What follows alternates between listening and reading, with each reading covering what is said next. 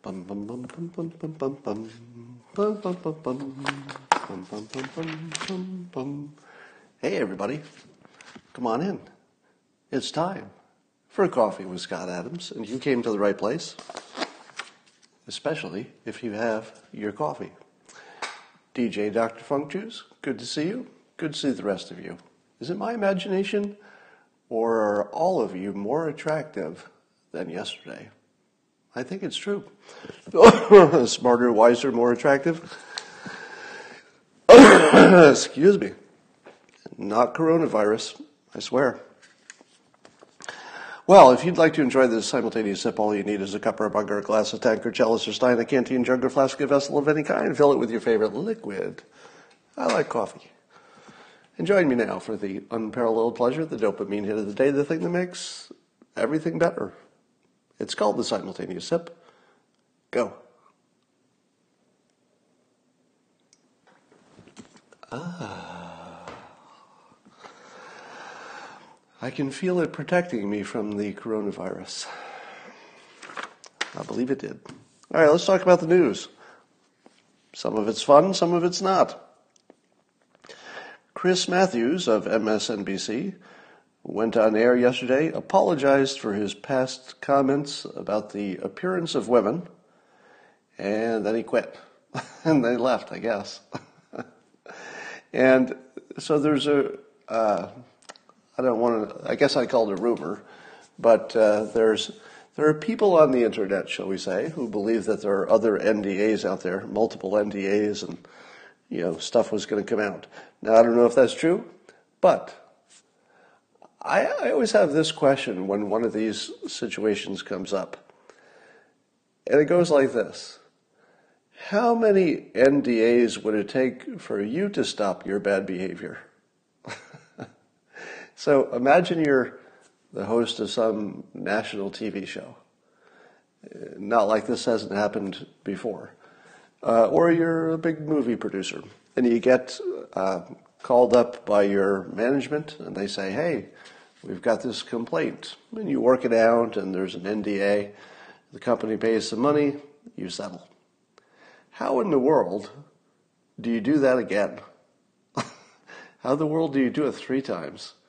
How in the world do you do it four times? How in the world do you do it five times? You know, which is the sort of thing that's being alleged. So uh, there's something about the personality type that just doesn't stop pushing, apparently. So I don't know what that's about, but um, I feel as though it would only take me one warning before I said, "Oh, I get it now. I'm doing stuff that's bad." you know, the first time, I, I, honestly think that the first time, you know, a guy like Chris Matthews or you know could have been Matt Lauer I always feel like the first time this sort of thing comes up, that they're actually surprised. And they say something along the lines of, Oh, uh, I was just kidding around. I, I, didn't realize you were taking it that way. I, am so sorry. You know, I, I had no idea that it was having that effect. That's the first time. But after that, how many warnings does it take? All right, enough of that. The funniest line from your funniest president is this one, and I've been laughing about it for two days. He's used it a few times. And he says, essentially, Trump does, he says they'll put Biden in a home and someone else will be running the country. now, there are a million ways to express this thought that Biden's losing a step. You've heard that one before, right? People say, well, he's losing a step you know, he's aging, maybe he's got some dementia going on. There, there are a million ways to say the same thing. And out of those million ways, Trump picked the best one. Out of a million. He reached in and said, Oh, I think I'll say this that he's going to be put in a home and somebody else will be running the country. Now, remember what I told you about Trump does visual persuasion? As soon as you say he's going to be put in a home, don't you see it? you can see it, right? You can see the the people with suits and clipboards and stuff and, and their cell phones, you know, wheeling them in into the old folks' home. And then you can see you almost it's like a movie. You can almost see the the people behind the the curtain who are running the show, you know, through his vice president, who may or may not be Kamala Harris. Kamala Harris. Uh, so I, I could not be more impressed with just the way he picks, out of a million ways you could say something, he picks the best one. It's visual, it's unforgettable, it's a, it's a movie in one sentence. Because you can, you can almost see the whole movie about the people behind the curtain. And, uh, anyway, it's just beautiful. Um, President Trump also suggested, God, he's having fun. Uh, it must be a great time to be Trump right now because he's he sort of beat back all of the, the big hoaxes. It looks like he's a favorite to win re-election, and all he's doing is dropping bombs on on his uh, critics, and it could not be more amusing. So yesterday he said uh, he suggested that Amy Klobuchar and Pete Buttigieg that they they may have dropped out to endorse Biden because they were promised uh, jobs in his administration. And then Trump says, that's called a quid pro quo, right? Quid pro quo.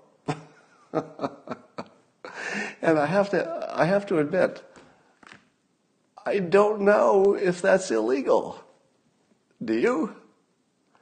Because my first instinct is, well, it's of course it's legal to promise somebody a job. Right? And in the world of politics, everything's, you know, you do this, I'll do that. But is it legal in the context of politics to get somebody to drop out of a race and endorse you with the promise of an administration job? I'm looking at your comments because I actually don't know. Somebody says it's not illegal. Somebody says it's legal, legal. Yeah, I believe it's legal, but it's hilarious, right? Because even though it's legal, we, the public, look at it and we, we say, well, okay, it's legal, but should it be? you know, am I happy that that's legal? Because sometimes things are legal just because you can't prove them or, or it would cause some other problem. Things are not always legal because they're right and good and moral. Sometimes it's just hard to make things illegal. I think this is one of those cases where you, you wouldn't want you wouldn't want to know this is happening, but I'm if I had to guess, I'm, I'm sure it's, it's completely legal. But I love the fact that that Trump just dropped that little troll bomb in there to make you think about it. Um, I tweeted yesterday a little cryptic tweet that I'm not sure if everybody understood the full meaning, so let me unpack it. Uh, I tweeted that I pray to the simulation, you know, just joking, uh, that we see a Biden Harris ticket, Kamala Harris as the vice president, in which uh, Joe, uh, in which Joe Biden attracts the black vote and Kamala Harris attracts the white vote. Think about it. What, what's really interesting about uh, Joe Biden, he is kind of the, the Bill Clinton thing about him, which is that he's an old white guy who's very popular with black voters. So Biden actually doesn't need anybody to help him with the black vote, right? There's a, there's a fun point coming up. It's not as obvious as you think, right? So I think Joe Biden doesn't really need to pick a vice president to help him with the black vote. So why do I think that he would pick Kamala Harris? To help him with the white vote. and here's the thinking.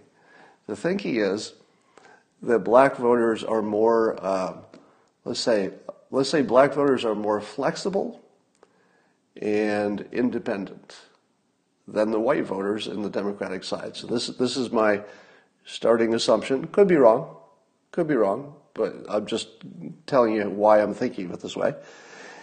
It seems to me that we're at a point where black voters are going to vote for you know whoever they think they think the Democrats will do best. They'll vote for them. I think a lot of them are going to vote for Trump because they think he he now is doing a little better job. But the white Democratic voters they're going to need somebody on the ticket who's not an old white guy. Because I think it's the white Democratic voters who care the most about having a diverse ticket. Think about it. I'll bet they care the most. And it would actually make it safe for the your, your generic white Democrat to vote for a ticket that at least had a woman, and a person of color on the ticket. It just makes it safe. So here's the, the weird simulation reversal that Biden, the white guy, would be really good at forgetting the black vote.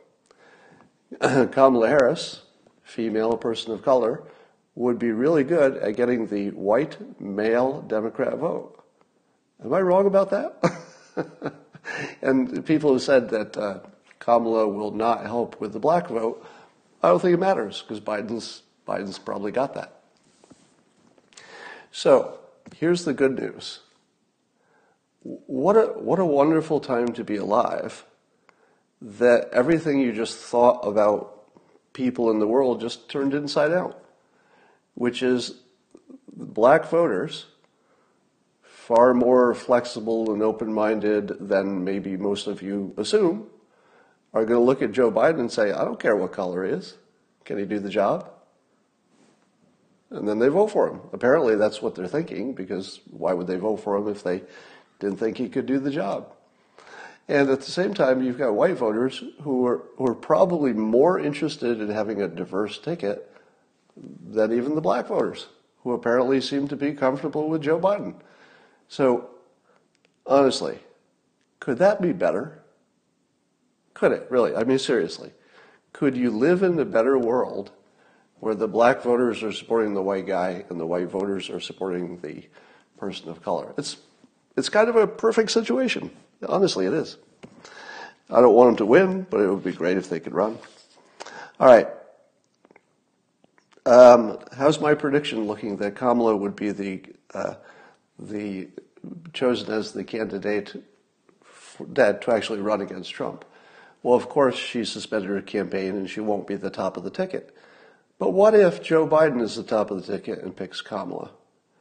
Don't you think at least half of the world, you know, the, the conservative half, that half of the world is going to say, more um, figuratively than, than technically, they're going to say that she is the candidate.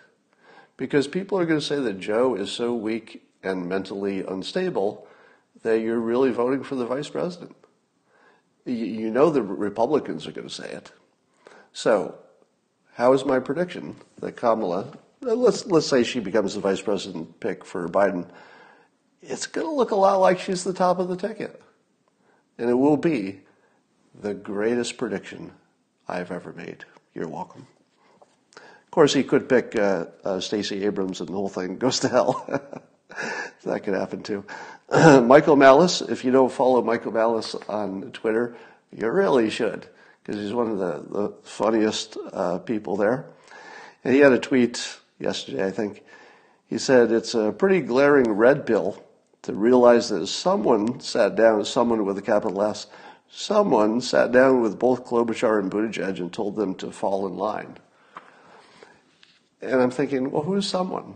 Well, we did hear that Obama called and uh, kind of talked to Buttigieg right after Buttigieg dropped out. I think after. So there's speculation, you know, Obama is the hand behind the, the curtain, and he's he's uh, he's engineered this current situation.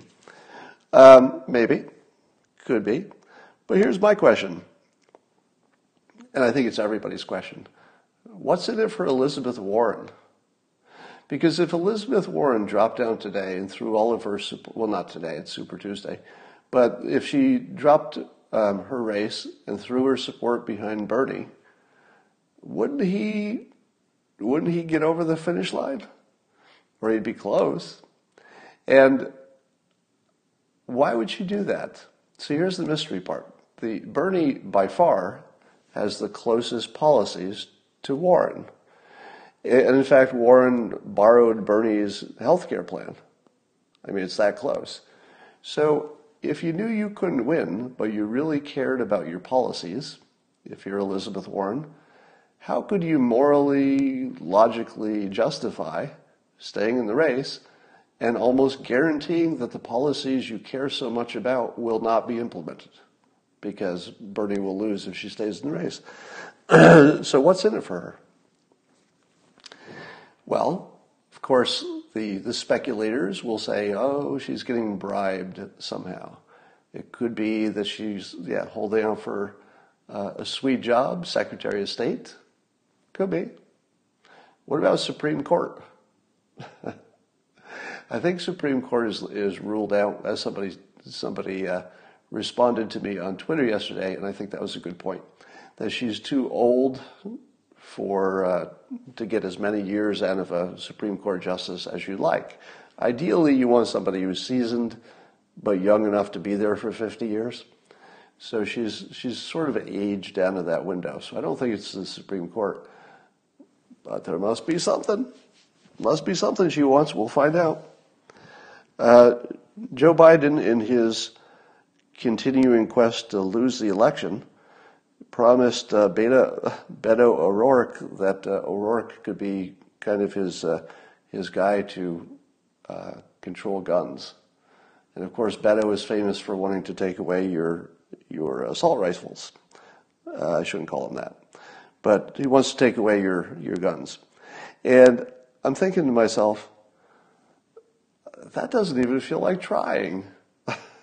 if you're Joe Biden, isn't the whole point you're trying to win this thing?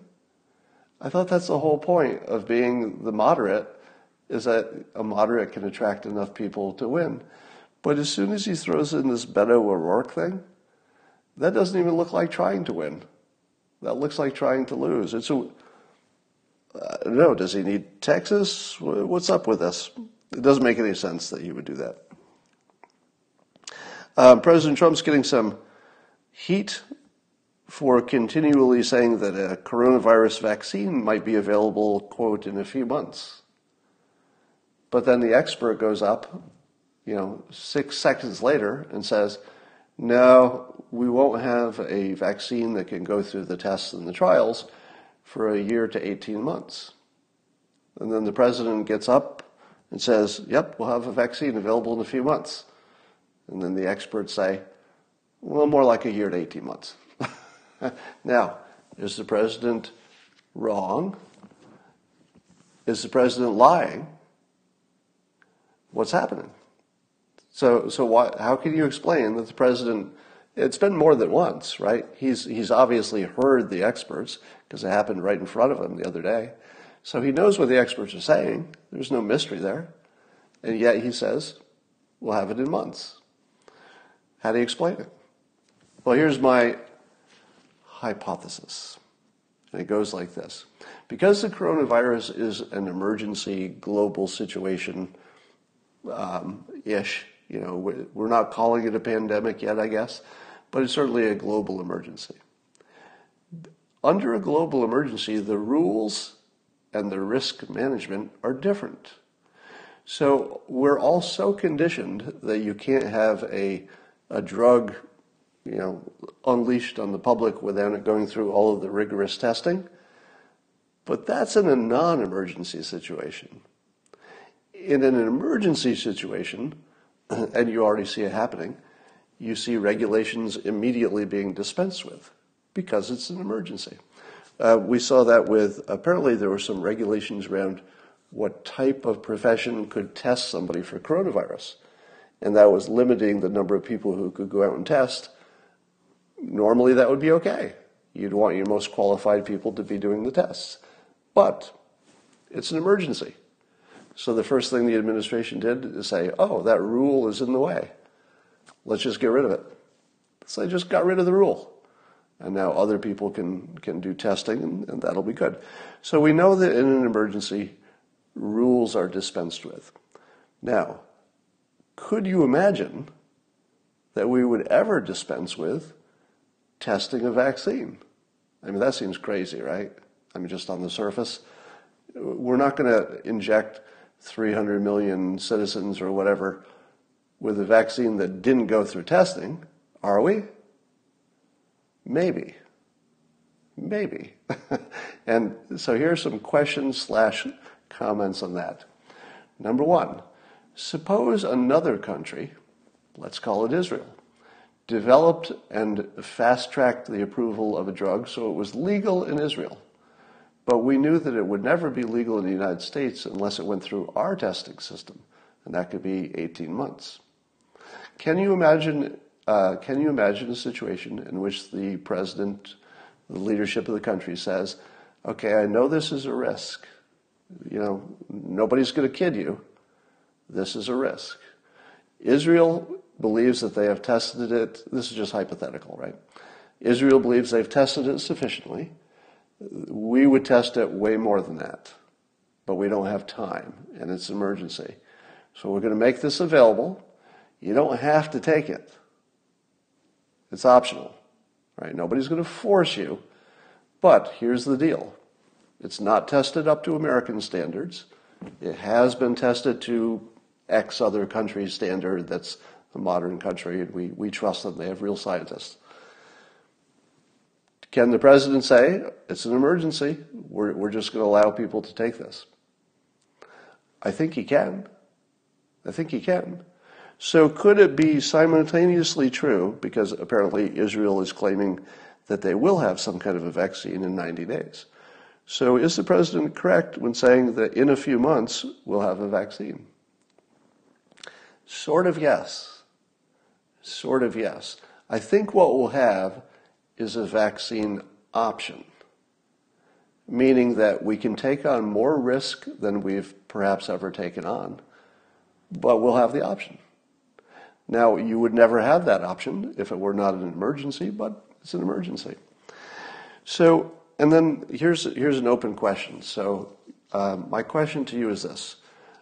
All of our normal flu, va- flu vaccines go through a testing process.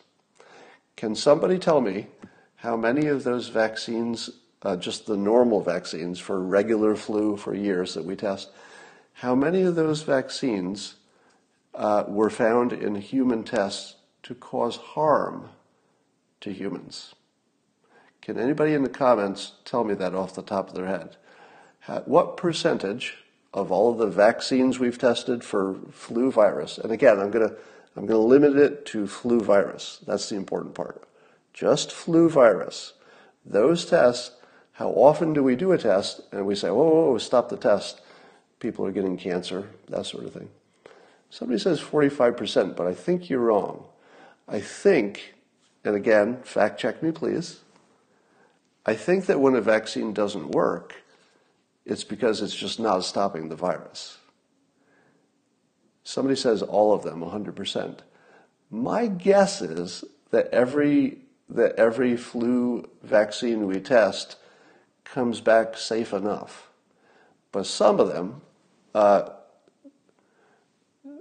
um, but some of them probably are not effective. In fact, the best flu vaccines are sort of like 50% effective sometimes. So, could it be, and I'm just going to put the question out there, could it be that the nature of the way scientists do flu vaccines is that it's always a small tweak from the last one, and the thing they're tweaking is not the thing that's dangerous? Suppose scientists came to you and said, look, we haven't tested this one, but we've tested 25 of these that are just like it. And out of 25, not one of them hurt anybody. Oh, okay, well, we did have this one case where people were hurt, but we knew it was because of this one element, and we took that out 10 years ago. Suppose that's the story you hear. We didn't test it, but it's so close to the things we have tested, we think it's worth the risk. I think that's what's happening. I think the president is simply keeping the options open. And I heard people say that his usual hyperbole is misplaced because in a medical situation, you really, really need to play it straight. I don't know.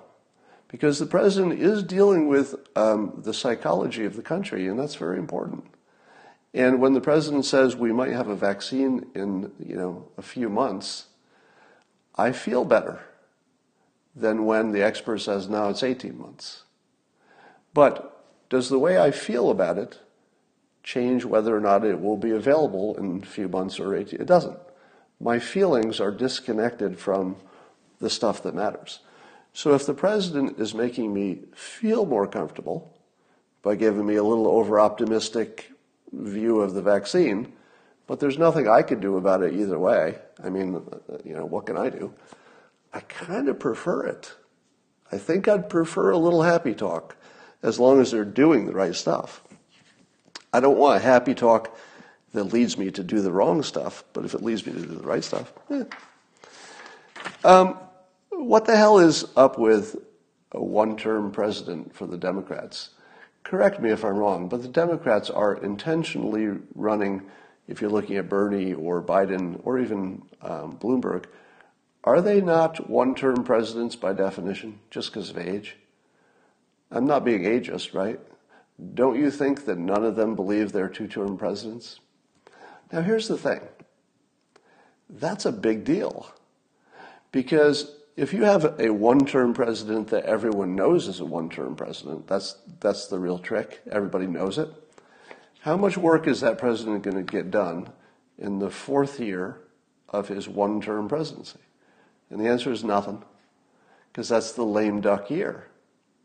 Right? You could argue that the whole four years is lame duck, but certainly the last year, Congress is going to say, eh, we'll wait for the election. Maybe we get a different president, get another result.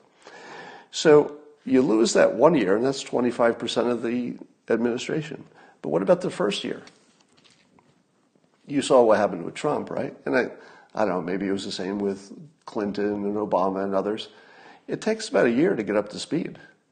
Get, you know, get new people in there, they're getting up to speed. So the first year is just getting up to speed. The fourth year is lame duck. You're only getting half a president.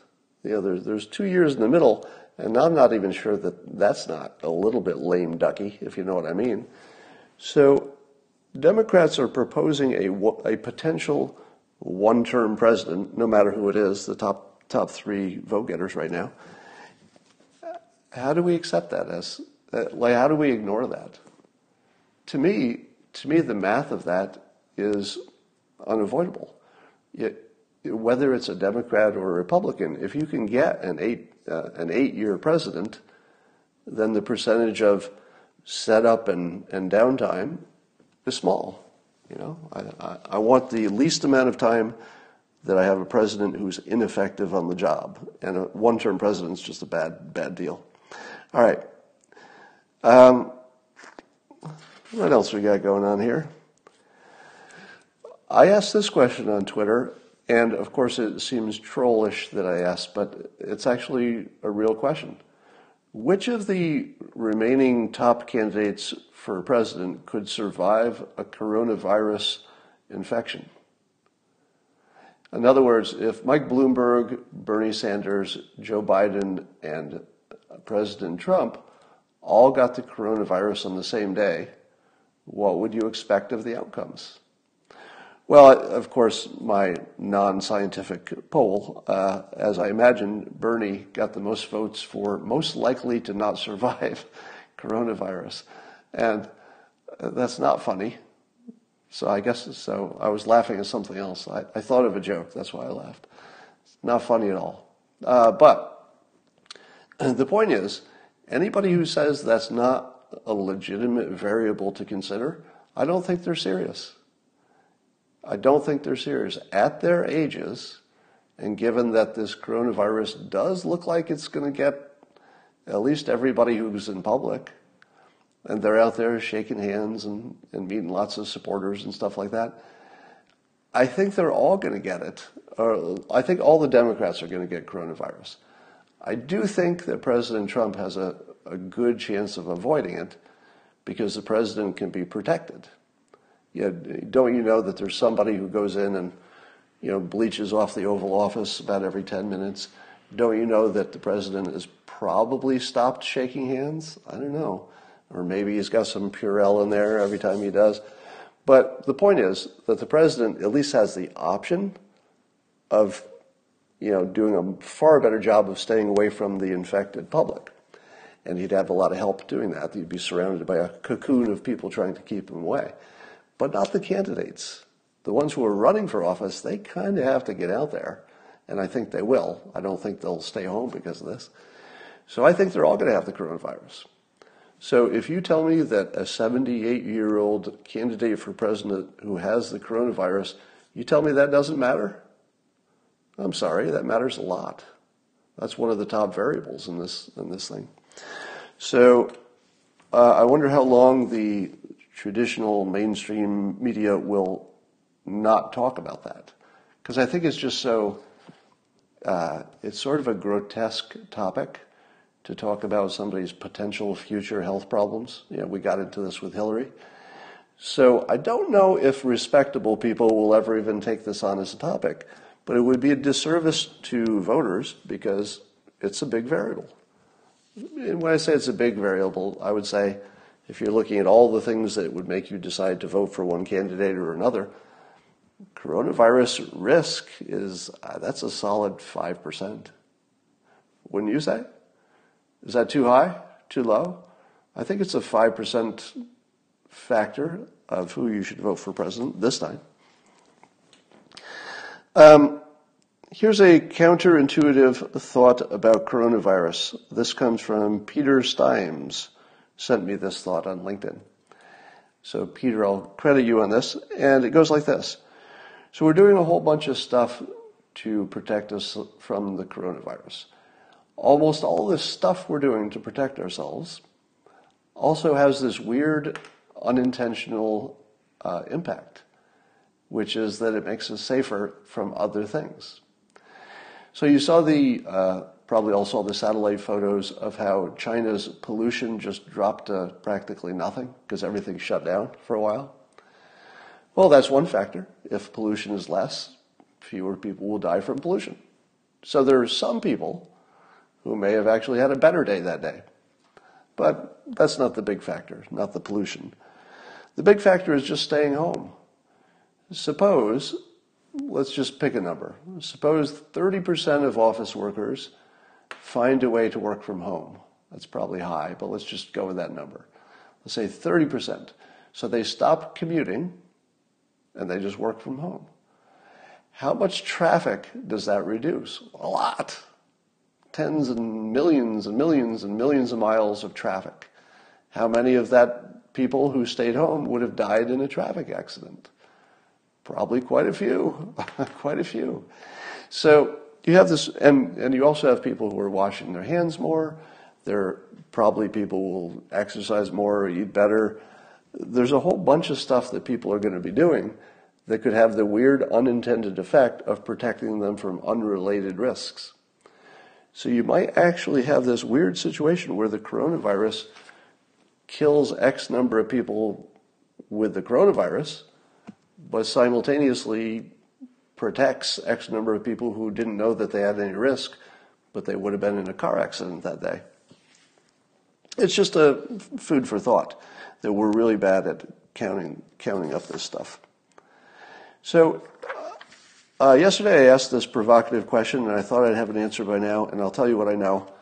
It's really interesting which is, and I asked this question why does any virus ever stop before it infects basically everybody? In other words, why would the normal annual virus, just an ordinary one, why does it stop in the summer? And the reason I ask is because if I knew the answer to that, wouldn't that tell me how to prevent the coronavirus? Assuming that you know viruses is a virus, a virus is a virus for the most part.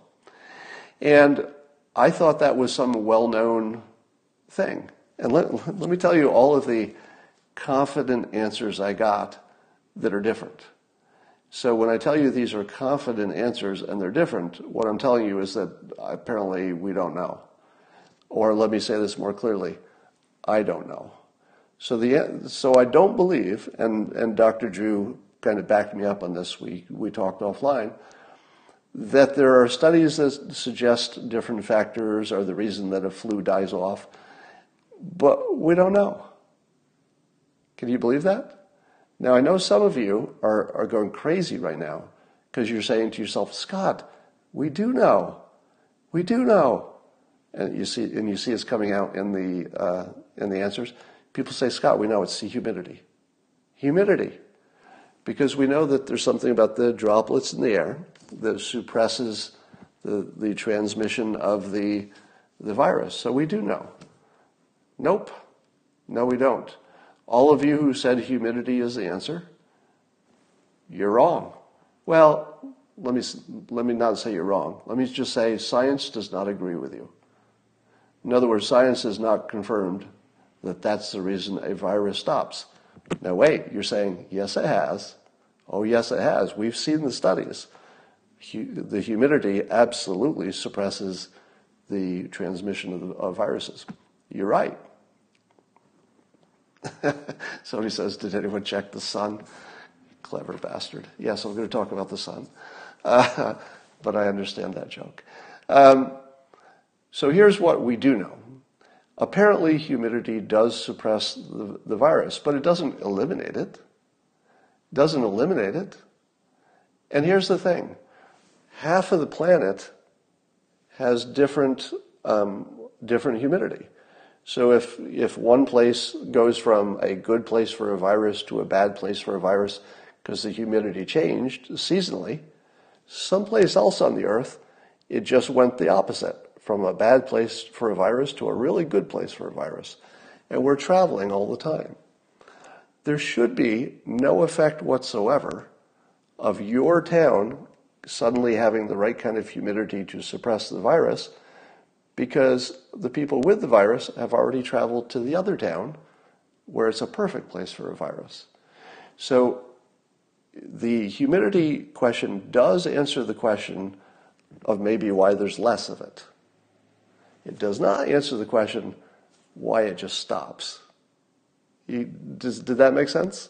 That the humidity is, is absolutely a factor, science agrees, but it's not anywhere near enough of a factor that it would explain why the virus just stops. All right, here's some other suggestions people have given me that are equally confident, but it doesn't mean they're right. One is that the, uh, I heard some people say the sun, you know, the rays of the sun kill the virus. To which I say, how much of the virus is spread outdoors? I'm no scientist, but I have to think that the virus is not spreading in the woods. If you take a, if you take a walk in the park, are you going to catch the virus? I don't think so. I think it's using the bathroom and interacting with your coworkers and being indoors. So even if the sun, the sun's rays, we'll talk about vitamin D in a minute, but even if the sun's rays are killing virus, in my mind, that shouldn't make any difference at all because it's mostly transmitted indoors. Other people said that vitamin D is a big factor in protecting yourself. So if, if it's a sunnier season, we're getting more vitamin D, we're in the sun. And it's not that the virus is different, it's just that we're more immune to it because we have all that vitamin D. Do you think that makes sense? I don't. Because here's what's missing. Wouldn't the CDC be telling us to get out in the sun? I mean, really? If that worked, wouldn't the CDC know it? wouldn't the CDC be telling you to do more than wash your hands? Wouldn't they be telling you to get a humidifier? Wouldn't they be telling you to uh, get more sun, take vitamin D? Wouldn't they be telling you that? So I don't believe that the vitamin D explanation gets it right. Uh, here's another theory that the virus mutates. So whatever got it into humans in the first place was some kind of a mutation that went through animals, presumably. And the thought is every time somebody passes it to someone else, it gets a little bit mutated until eventually it mutates to the point where it's not dangerous. Is that real? I have no idea. Again, let me, let me say for if anybody's tuning in late, everything I mentioned as a reason that viruses, any kind of virus, eventually stops infecting people, none of them seem solid. There, there's, also, there's something wrong with all of these explanations. And I'm going to go with Dr. Drew's overall summary, which is it's a little unclear. We just don't know why they stop. We know what can influence them, but we don't know why it stops. That's a whole different question. But here's the most provocative thing I saw, and I want to say as clearly as possible. What I'm going to say next is unlikely to be true. Please hear that, because I'm going to give you a little conspiracy theory ish thing that is interesting. I think it's, it's worth putting out there, but don't assume that this is true. It's, it's in the category of things that if you had to bet on it, you'd bet against it, but it's interesting. It goes like this. Um, apparently, and again, you'd have to fact check me on this. This is just maybe this is true, I don't know, that uh, the antivirals are not having much effect on this coronavirus. All right, so I'm just going to give you some data points. So, why would it be a virus? The antivirals are not working. Well, maybe they're just not targeted for that virus. That makes sense. But here's the part that's confusing. Apparently, there has been some success with antibiotics. Why would an antibiotic help you with a virus? It wouldn't. But it is. See where I'm going here? All right, so there's some suggestion that it's not a virus. And the specific, uh, um, let's say, hypothesis is that it's a form of tuberculosis. And here's the interesting part and so was the Spanish flu. So, you know, we keep comparing this to the Spanish flu because it seems to have some qualities like that. But apparently, there is some scientific question about whether the Spanish flu was a flu. Because apparently, there's a form of tuberculosis that can mimic the flu and then give you the, the lung infections. And here's the other interesting part. Apparently, and again, if you had to bet, you should bet that nothing I'm saying right now is true. I'm just telling you it's interesting, and I'm reading it on the internet. It's really interesting. Um, there's a weird aspect of this weird tuberculosis, which is that kids don't tend to get it. Do kids tend to get the regular flu? They do. But kids do not seem to get coronavirus. Do you know what else kids did not get? Spanish flu. Again, I don't know if that's true. It's just something I read today. Um, so, and then apparently the um, tuberculosis can somehow be paired with a with a virus, such that every time you looked for the virus, you would find it, because it came paired with the tuberculosis. But it's not the virus that's actually the problem. Uh, the problem is the underlying tuberculosis, which in this hypothesis would not be identified. Here's another thing. Didn't you always think that if you got the flu, you had an immunity and then you couldn't get it again? Right? That, uh, isn't that the whole point of uh, vaccination? The vaccination is sort of like the, the flu, and so it's enough to give you antibodies and then you can't get the flu again. Now, nothing's 100%, but we're hearing stuff about the uh, this coronavirus. Maybe you could get reinfected, like maybe that's a thing. Not confirmed yet, but there seem to be some reports that you can get reinfected. Do you know what other flu had that quality? Because it's different than the, the flus we see every year. There was one other flu that had that quality that you could get reinfected Spanish flu. So the Spanish flu uh, and this coronavirus have these qualities. Uh, well, this was before the antivirals, so this particular one allegedly responds to antibiotics, which would make it more of a bacteria or some other tuberculosis thing. Um, kids don't get it. Doesn't make sense for a regular flu. You can get reinfected fairly easily. Maybe not true, but there's some suggestion of that. That would say not a flu. Um, so I would say that the uh, the thing I'm looking for to find out if this is completely BS, I think it is. I think it's completely BS. The thing I'm looking for is to see if any of the vaccines work. Because if somebody comes up with a vaccine and it works, well then it's a it's a flu. it's a virus. Because you don't make a virus vaccine that works on a bacteria. So so we'll know but it's an interesting thought. Um, China has a coronavirus app. I don't know how it works, but um, apparently, you know, it, it'll tell you what you can and cannot do. It'll tell you whether to quarantine yourself, etc. And I was, I was wondering how long it would take for an app to pop up. Because if an app can, let's say, identify people, You've heard of the Clearview app, right? You can take a picture of somebody's face and it will tell you who they are. Well, if it can tell you who they are, it can also tell you where they've been, in theory. Maybe not today. But in theory, there will be enough information about everybody in China, certainly, that they'll know where they've been. They might even know if they've been near somebody who had it. So it's a great idea. I think an app to keep you away from people who have the virus might be a great idea. Apple is paying uh, half a billion dollars to settle a lawsuit for intentionally slowing down their old iPhones so you would buy a new one. They did software updates that would make your iPhone so slow that you'd say, I can't live with this, I gotta buy an upgrade. Now, I remember when that happened and my iPhone slowed down, and I thought, damn it, I think this is intentional. and I, I was sort of beating myself up, myself up for it because uh, I would beat myself up and say, no, it's not intentional. You know, technology just slows down. It's got too much software in there now. But it was intentional. The, the company that you respect the most, well, maybe you don't, but if you think about it, Apple is probably one of the most respected um, companies in the whole country. And and they intentionally slowed down their product to make you think it was dying so you'd buy a new one. That's like one of the worst things.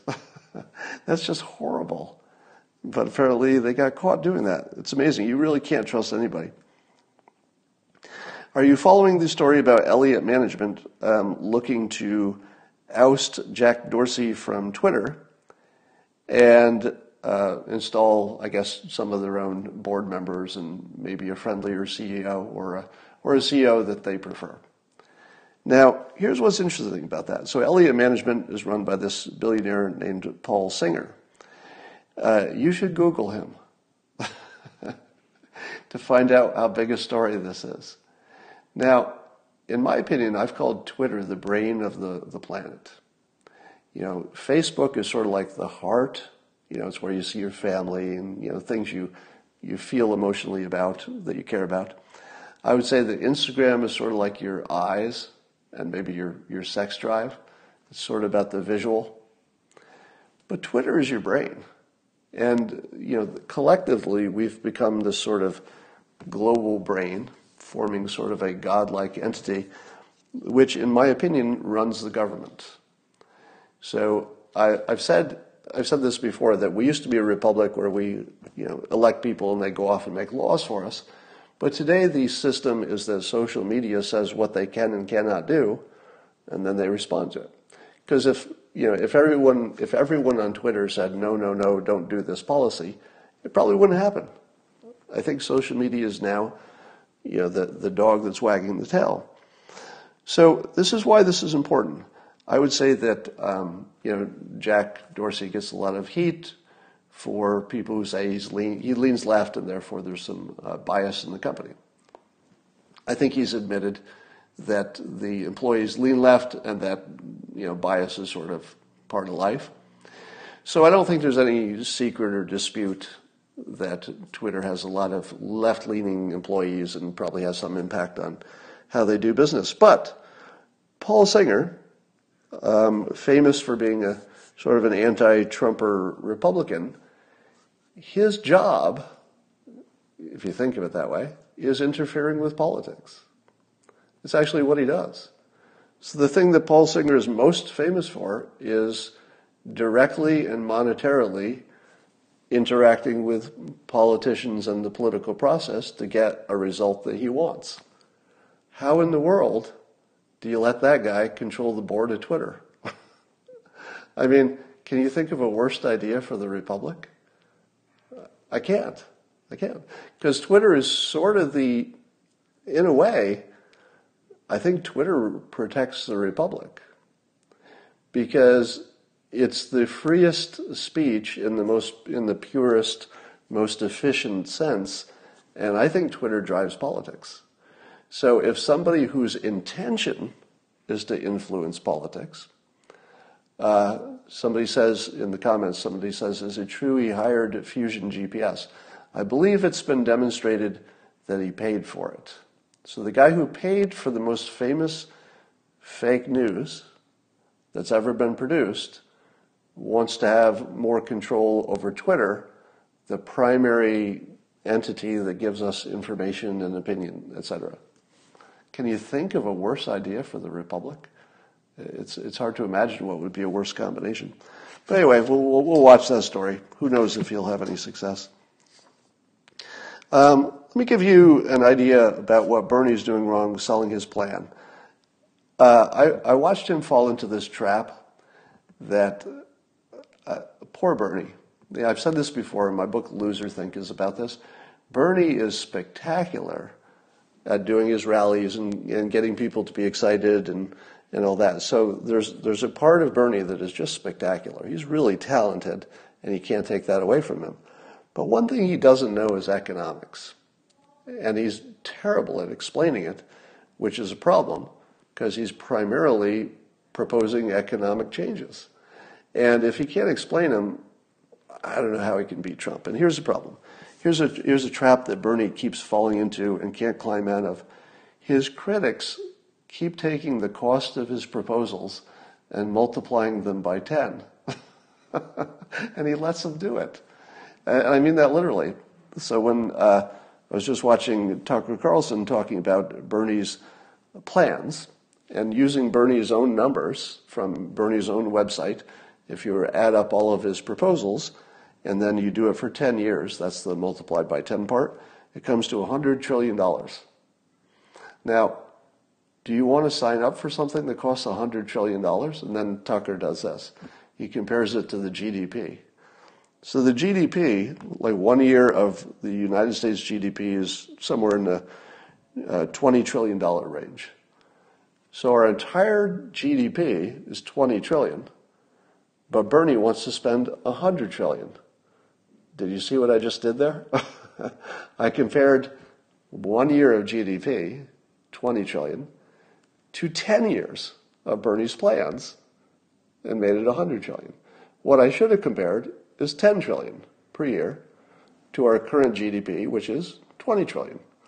Now you say to yourself, well, that's still way too much. We can't take our debt, we can't take our budget from 20 trillion, or you know, it's still too much, right? The, the GDP and the budget are different things. But it just seems like it's too much. Here's what Bernie should be doing. What he should do is they say, Are you going to raise my taxes to pay for health care? He should say, if you're, if you're in the working class, I'm going to give you five times more savings on healthcare costs than you will pay. That should be his answer. You're going to save money because I'll save you five times more on healthcare than you will pay extra in taxes. Done. That should be the whole argument right there. And he, he throws in limits and dollar amounts, and if you're over 29,000 and this, this, and he just totally botches it. People's eyes glaze over. Just say this for every dollar you spend in extra taxes, you'll save five on healthcare. That's pretty compelling, isn't it? If you can afford it. I don't know if the plan works. So the first thing Bernie should do is he should refuse to deal with 10-year estimates. He should say, let's, let's do apples to apples, one year and one year. then the second thing he should do is express it in a percentage if he can. Now, to do that, there's one other thing he has to fix that he never gets right. Here's how it goes. Right now, employers pay gigantic amounts of money to insure their employees. If Bernie gets his way, those employers suddenly save $100 million a year because they don't have to pay. I'm, I'm, let's just say it's a, it's a big company. So they save $100 million a year on health care because the government's going to pay it all now. So where's that $100 million go? The, the 100 million they were spending for health care, what happens? Do they bank it? Does that company just say, yes, profits just went up 100 billion a year because we don't have to pay for health care? Well, they could. Uh, it would be completely legal to do that. But what would happen? What would actually happen? Let me tell you. The employees of that company would say, um, excuse me, didn't you just take away a $100 million benefit from the employees? And the company would say, well, it's not us, that's Bernie. Talk to Bernie. And the employees would say, excuse me, excuse me. The, the company down the street took all of those savings and put it into raises for their employees because it had been a benefit. So they just changed it to a different kind of benefit, and it was still the employee's employee benefit. So why don't you do that? Well, we're not that other company. That other company is doing that. We're not going to do that. So you leave. As long as there's high, uh, high employment, like now, people can change jobs. So companies would not be able to bank it and keep it all. They'd kind of be forced to share it with the employees. And so what that means is when they say Bernie's plan costs $30 trillion extra, which again I think is a, is a 10 year number, it's probably 3 trillion extra a year. It's really not that because those employees probably would get that back from their employer. And if they were paying it themselves, they would get it back directly. So Bernie is doing a terrible job of explaining his plan, but it doesn't look like he's going to be the nominee anyway. All right. Um, I do not make uh, financial recommendations, but I will tell you because I think I think it's useful. I think it's useful. I'm thinking about this as I'm talking. I think it's useful for people to um, quell, let's say, concerns when possible. So if you're concerned about the stock market melting down, I will, I will tell you, I don't recommend that you do anything. I don't recommend that you get in or get out or stay. No recommendations from me. But I'll tell you, I put all of my cash into the market um, Monday morning. So uh, most of my money was already invested, but all the cash that I had that was available, I just threw it in the market and I put it in Amazon. And the reason I put it in Amazon is that although obviously Amazon's business would suffer from uh, any kind of global slowdown, what are you going to do if you don't want to leave home? Suppose you don't want to go to the grocery store because of all that coronavirus. What you going to do?